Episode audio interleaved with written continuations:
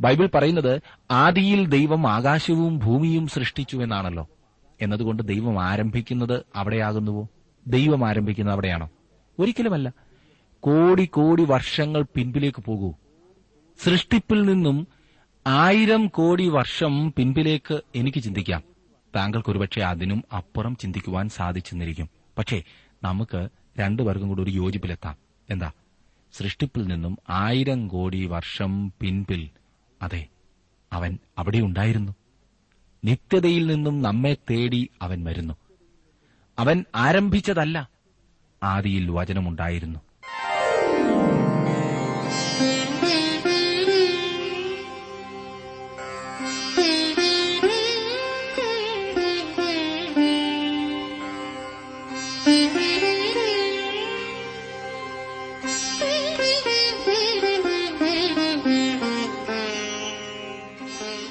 T W ആറിന്റെ വേദപഠന class ആരംഭിക്കുകയാണ്. ജീവസന്ദേശം.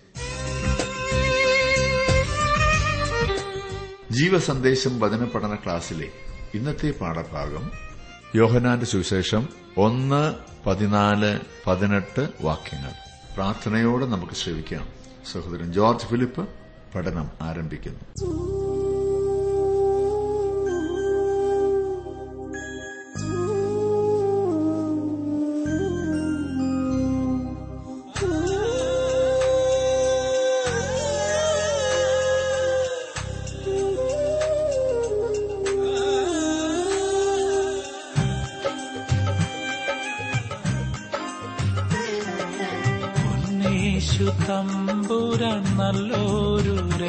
രക്ഷകൻ എന്നെ സ്നേഹിച്ചു തൻ ജീവൻ വെച്ചു. ഉന്നേശു തമ്പുര നല്ലൊരു രക്ഷകൻ എന്നെ സ്നേഹിച്ചു തൻ ജീവൻ വെച്ചു. സ്വർഗസിംഹാസനം താതന്റെ മാർവതും ദൂതന്മാർ സേവയും വിട്ടൻ പേർക്കായി. സ്വർഗസിംഹാസനം കാതന്റെ മാർവതും ദൂതന്മാർ സേവയും വിട്ടൻ പേർക്കായി. ദാസനെ പോലവൻ ജീവിച്ചു പാവിയൻ ശാപം ശിരസതിലേറ്റിടുവാൻ. ദാസനെ പോലവൻ ജീവിച്ചു പാവിയൻ ശാപം ശിരസതിലേറ്റിടുവാൻ. ഉന്നേഷു തമ്പുരാൻ നല്ലൊരു രക്ഷകൻ എന്നെ സ്നേഹിച്ചു ജീവൻ വെച്ചു.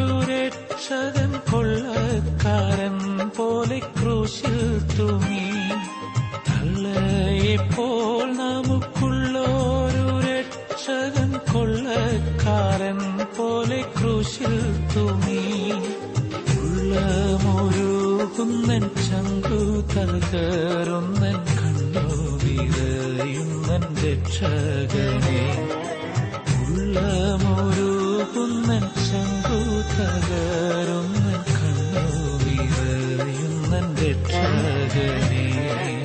ഉന്നേശു തമ്പുരാൻ നല്ലൊരു രക്ഷകൻ എന്നെ സ്നേഹിച്ചു തൻ ജീവൻ വച്ചു.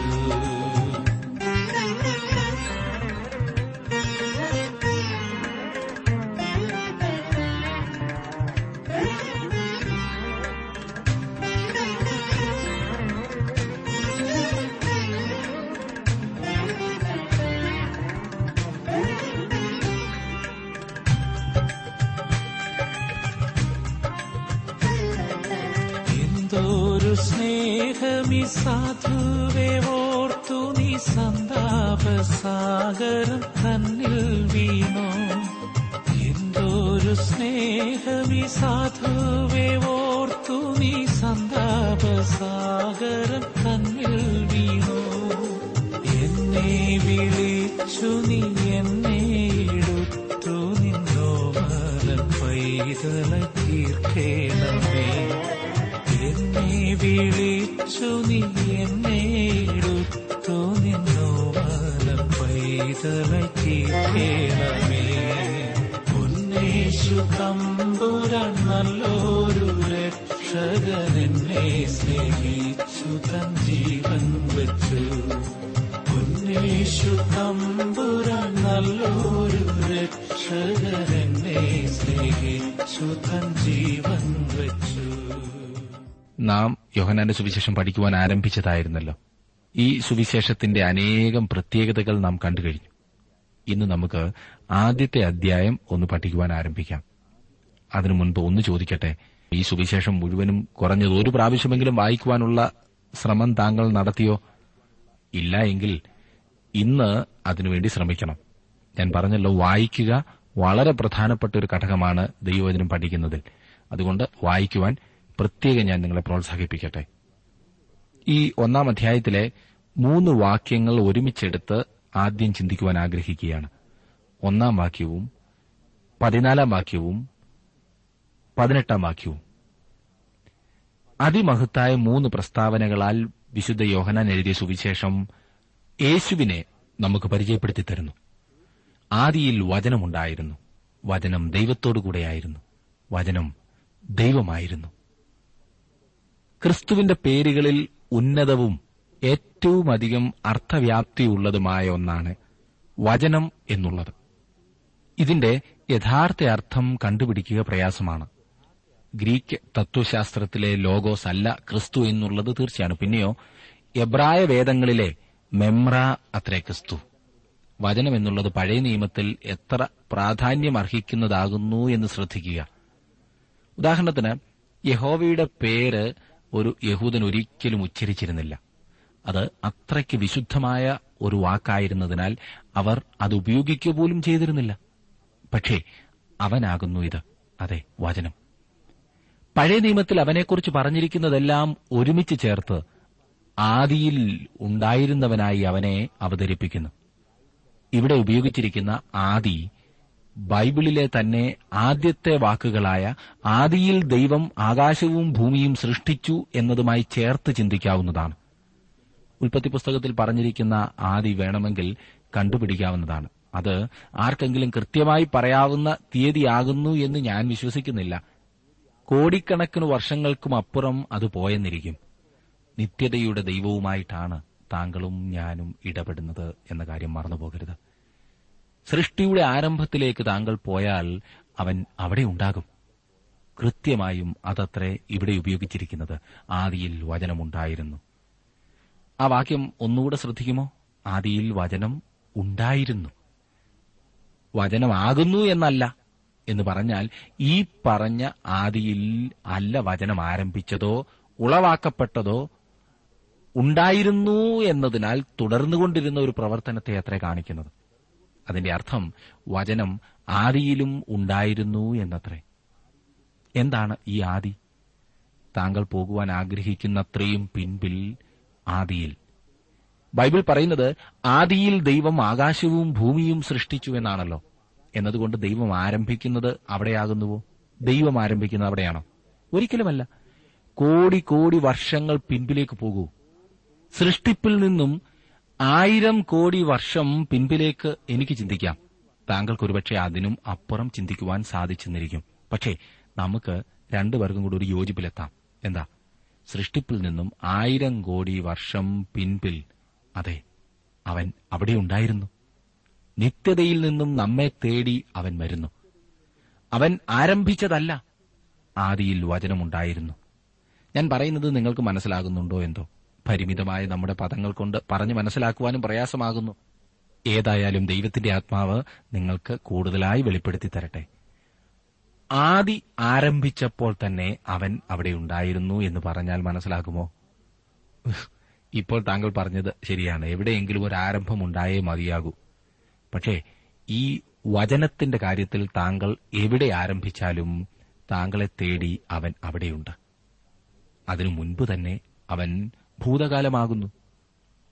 ആദിയിൽ വചനമുണ്ടായിരുന്നു. മൂലഭാഷയിൽ ഇവിടെ അഞ്ച് പദങ്ങളാണ് ഉപയോഗിച്ചിരിക്കുന്നത്.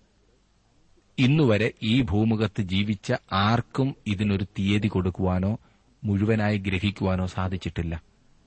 നോക്കണേ ആദ്യത്തെ അതിമഹത്തായ പ്രസ്താവന തന്നെ നമ്മെ ശൂന്യാകാശത്തിൽ എത്തിച്ചിരിക്കുകയാണ്. എന്നാൽ രണ്ടാമത്തേത് നോക്കൂ വചനം ദൈവത്തോടുകൂടിയായിരുന്നു. അവൻ പിതാവായ ദൈവത്തിൽ നിന്നും വ്യത്യസ്തനായ പ്രത്യേക വ്യക്തിയാകുന്നു എന്ന് ഈ പ്രസ്താവന ആവശ്യത്തിന് വ്യക്തമാക്കുന്നുണ്ട്. പിതാവായ ദൈവമായി താങ്കൾക്ക് അവനെ കാണുവാൻ കഴിയില്ല. കാരണം അവൻ ദൈവത്തോടു കൂടിയായിരുന്നു. നിങ്ങൾ പറഞ്ഞത് ശരിയാ. ആരോ പറഞ്ഞു അവൻ ദൈവത്തോടു കൂടിയായിരുന്നുവെങ്കിൽ അവൻ ദൈവമല്ലല്ലോ എന്ന്. ന്യായമായ സംശയം. പക്ഷേ നമ്മുടെ അടുത്ത പ്രസ്താവന ആ സംശയവും നേരെയാക്കുന്നു. വചനം ദൈവമായിരുന്നു. ക്രിസ്തു ദൈവമാകുന്നു എന്നതിന്റെ വ്യക്തവും ശക്തവുമായ പ്രഖ്യാപനമത്രേ ഈ പ്രസ്താവന. വാസ്തവത്തിൽ വിശുദ്ധ യോഹന്നാൻ ഈ സുവിശേഷം എഴുതിയ ഗ്രീക്ക് ഭാഷയിലെ ഈ പ്രസ്താവന നമുക്കുള്ളതിനേക്കാളും വ്യക്തമാണ്. കാരണം ഗ്രീക്ക് ഭാഷയിൽ ഈ വാചകത്തിലെ പ്രധാന പദം ആദ്യം ഉപയോഗിച്ചിരിക്കുന്നതിനാൽ ഇപ്രകാരം അത്ര വായിക്കുന്നത് ദൈവം വചനമായിരുന്നു. അത് കുറെ കൂടി ഊന്നൽ കൊടുത്തുകൊണ്ടുള്ള ഒരു പ്രസ്താവനയല്ലേ? അതിനേക്കാളും ശക്തമായി താങ്കൾക്ക് കിട്ടില്ല എന്നോർക്കുക. ക്രിസ്തുവിന് ദൈവത്വം ഇല്ലെന്ന് സമർത്ഥിക്കുവാനാണോ പൊന്നുസുഹൃത്തെ താങ്കൾ ശ്രമിക്കുന്നത്? സത്യം വളച്ചൊടിക്കാതെ താങ്കൾക്ക് അതൊരിക്കലും തെളിയിക്കാൻ സാധ്യമല്ല എന്ന് പറഞ്ഞാൽ ക്രിസ്തുവിന് ദൈവത്വം ഇല്ലെന്ന് സമർത്ഥിക്കുന്ന താങ്കളാകുന്നു കള്ളൻ.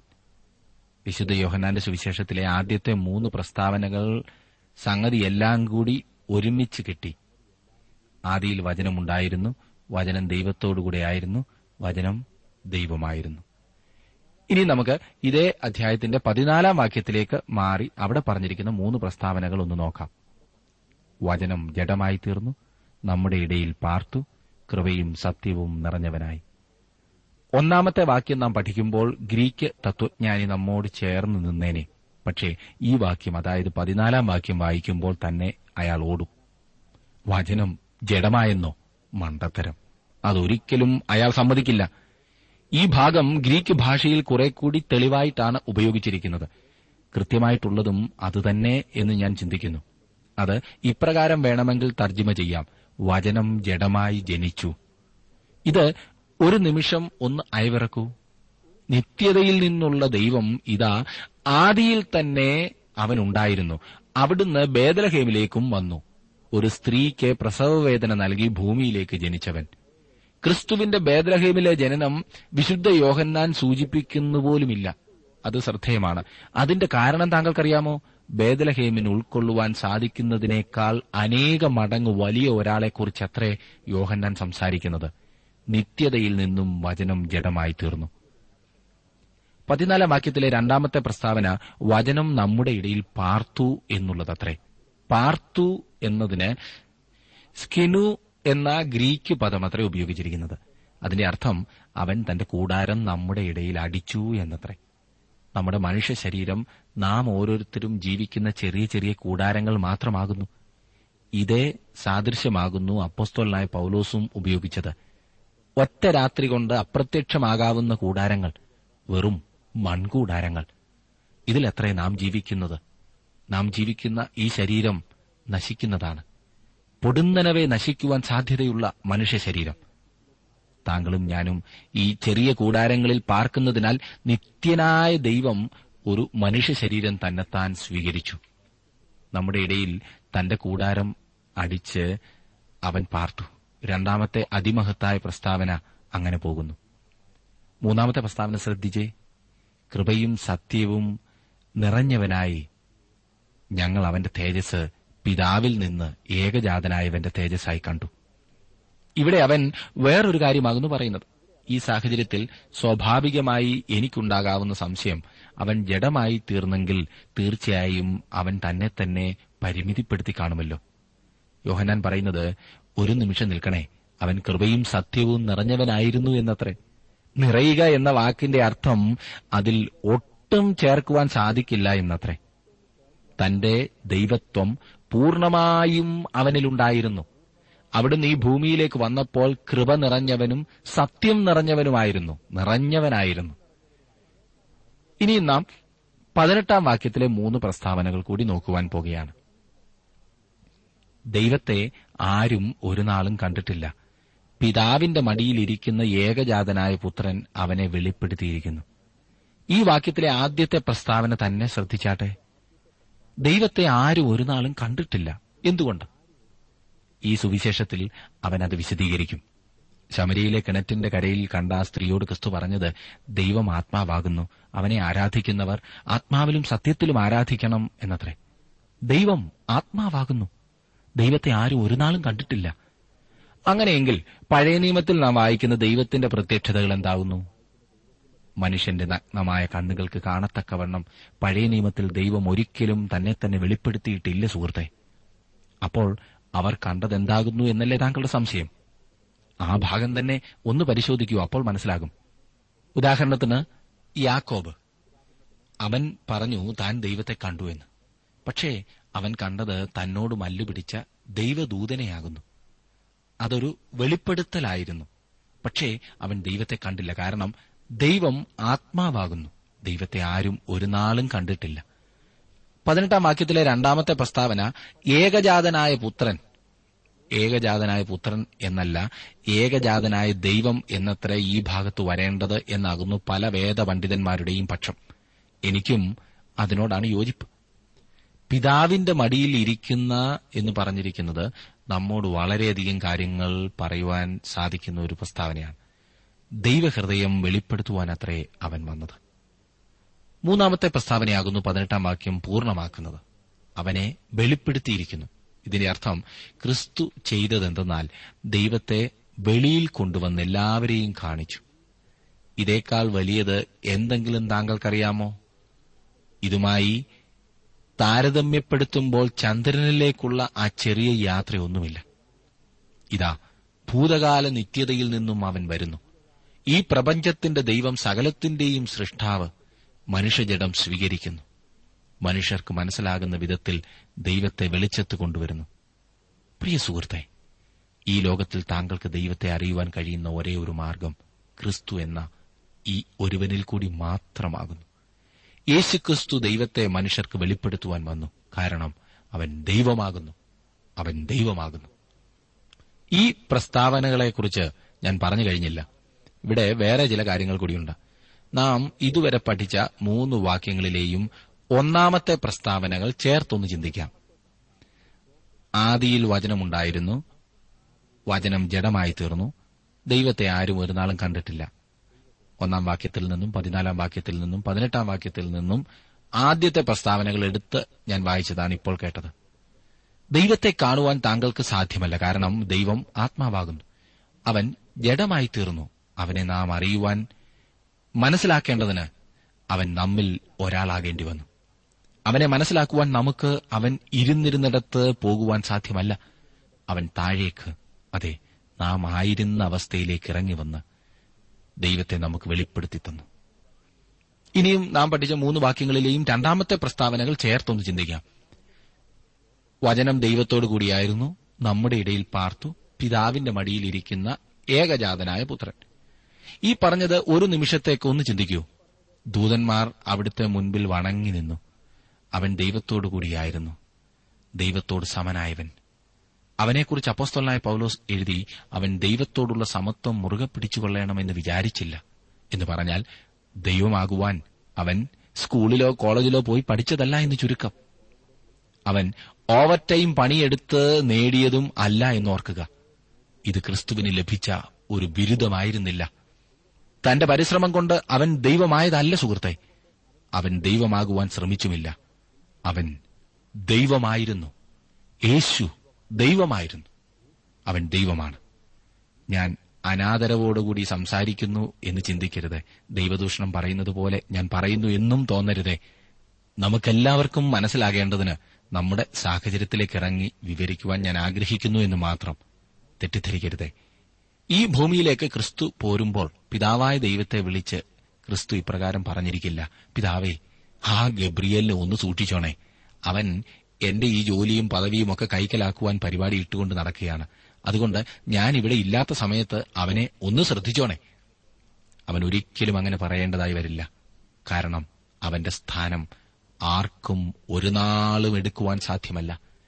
അവൻ ദൈവമായിരുന്നു. ഇതാ ഇവിടെ അവൻ വരുന്നു. ബേദലഹേമിൽ ജനിച്ച് ചുരുക്കം ചില ആട്ടിടയന്മാർ മാത്രം അവിടെയുണ്ട്.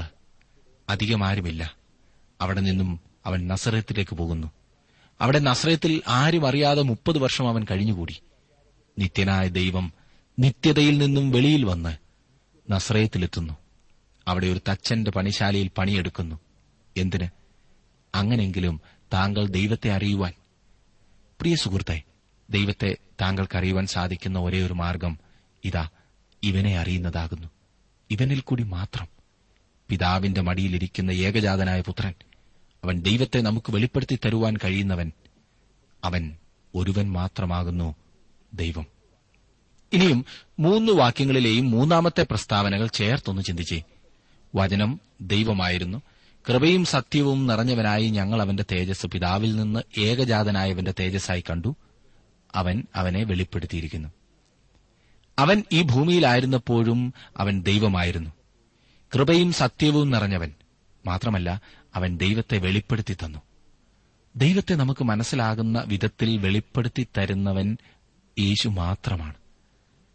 അങ്ങനെ വെളിപ്പെടുമ്പോൾ മാത്രമേ നമുക്ക് ദൈവവുമായി ചേർന്ന് കൂട്ടായ്മ ആചരിക്കുവാൻ സാധിക്കൂ. അതാകുന്നു ദൈവം മനുഷ്യനെക്കുറിച്ച് ആഗ്രഹിക്കുന്നത്. ഏതനിൽ മനുഷ്യന് നഷ്ടപ്പെട്ടതും അതത്രേ.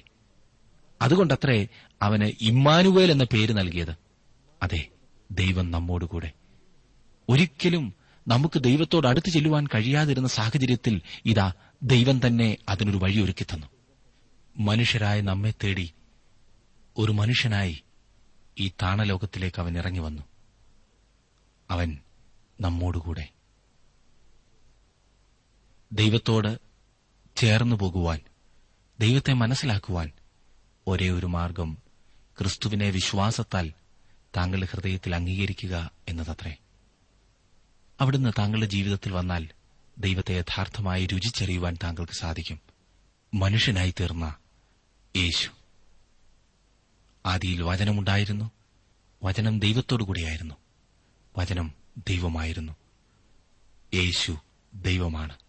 ഒരു സംശയവും വേണ്ട. വചനം ജഡമായി തീർന്നു എന്ന് പതിനാലാം വാക്യത്തിൽ നാം വായിച്ചു. അവൻ കൃപയും സത്യവും നിറഞ്ഞവനായി നമ്മുടെ ഇടയിൽ പാർത്തു. ഞങ്ങൾ അവന്റെ തേജസ് പിതാവിൽ നിന്ന് ഏകജാതനായവന്റെ തേജസ്സായി കണ്ടു. പതിനെട്ടാം വാക്യത്തിൽ നാം പഠിച്ചത് ദൈവത്തെ ആരും ഒരു നാളും കണ്ടിട്ടില്ല. പിതാവിന്റെ മടിയിലിരിക്കുന്ന ഏകജാതനായ പുത്രൻ അവനെ വെളിപ്പെടുത്തിയിരിക്കുന്നു. എന്നെ ശ്രദ്ധിക്കുന്നതായ പ്രിയ സുഹൃത്തെ ഞാനൊന്ന് ചോദിക്കട്ടെ താങ്കളുടെ ജീവിതത്തിൽ ഈ ഏകജാതനായവനെ ഈ ദൈവത്തെ കർത്താവായ യേശുക്രിസ്തുവിനെ അനുഭവിച്ചറിയുവാൻ സാധിച്ചിട്ടുണ്ടോ? താങ്കളുടെ ജീവിതത്തെ ദൈവകരങ്ങളിൽ സമർപ്പിച്ചിട്ടുണ്ടോ? ഇന്നും സംശയത്തിൽ താങ്കൾ പതറി നിൽക്കുകയാകുന്നുവെങ്കിൽ ദൈവത്തിന്റെ വചനം വളരെ വ്യക്തമായി താങ്കളോട് സംസാരിക്കുന്നത് യേശു ദൈവമാകുന്നു. വേറെ ആരുമില്ല. എല്ലാവരെയും പോലെ യേശുവിനെയും ഞാൻ അംഗീകരിക്കുന്നു എന്ന് പറഞ്ഞതുകൊണ്ട് അർത്ഥമില്ല. ദൈവത്തിന്റെ വചനം നമ്മെ വ്യക്തമായി പഠിപ്പിക്കുന്നത് യേശു ദൈവത്തോടുകൂടെയായിരുന്നു. യേശു ദൈവമായിരുന്നു എന്നത്രേ. അവൻ മുഖാന്തരമല്ലാതെ ആരും പിതാവിന്റെ അടുത്തെത്തുന്നില്ല. ദൈവത്തെ ആരും ഒരു നാളും കണ്ടിട്ടില്ല. പിതാവിന്റെ മടിയിലിരിക്കുന്ന ഏകജാതനായ പുത്രൻ അവനെ വെളിപ്പെടുത്തിയിരിക്കുന്നു. യേശു മാത്രമേ ദൈവത്തെ നമുക്ക് വെളിപ്പെടുത്തിയിട്ടുള്ളൂ. യേശുവിന് മാത്രമേ അത് സാധിക്കൂ. മറ്റുള്ളവർക്ക് ദൈവത്തെക്കുറിച്ച് പറഞ്ഞു തരുവാൻ സാധിക്കും. പക്ഷേ യേശു മാത്രമേ വാസ്തവത്തിൽ ദൈവസന്നിധിയിലേക്ക് നമ്മെ കൊണ്ടെത്തിക്കുന്നുള്ളൂ. അവിടുത്തെ കരങ്ങളിലേക്ക് താങ്കളുടെ ജീവിതത്തെ സമർപ്പിക്കുന്നുവെങ്കിൽ താങ്കളുടെ ജീവിതത്തെ അർത്ഥപൂർണമാക്കുവാൻ യേശു മതിയായവനാണ്. അതിനായി ദൈവം താങ്കളെ സഹായിക്കട്ടെ.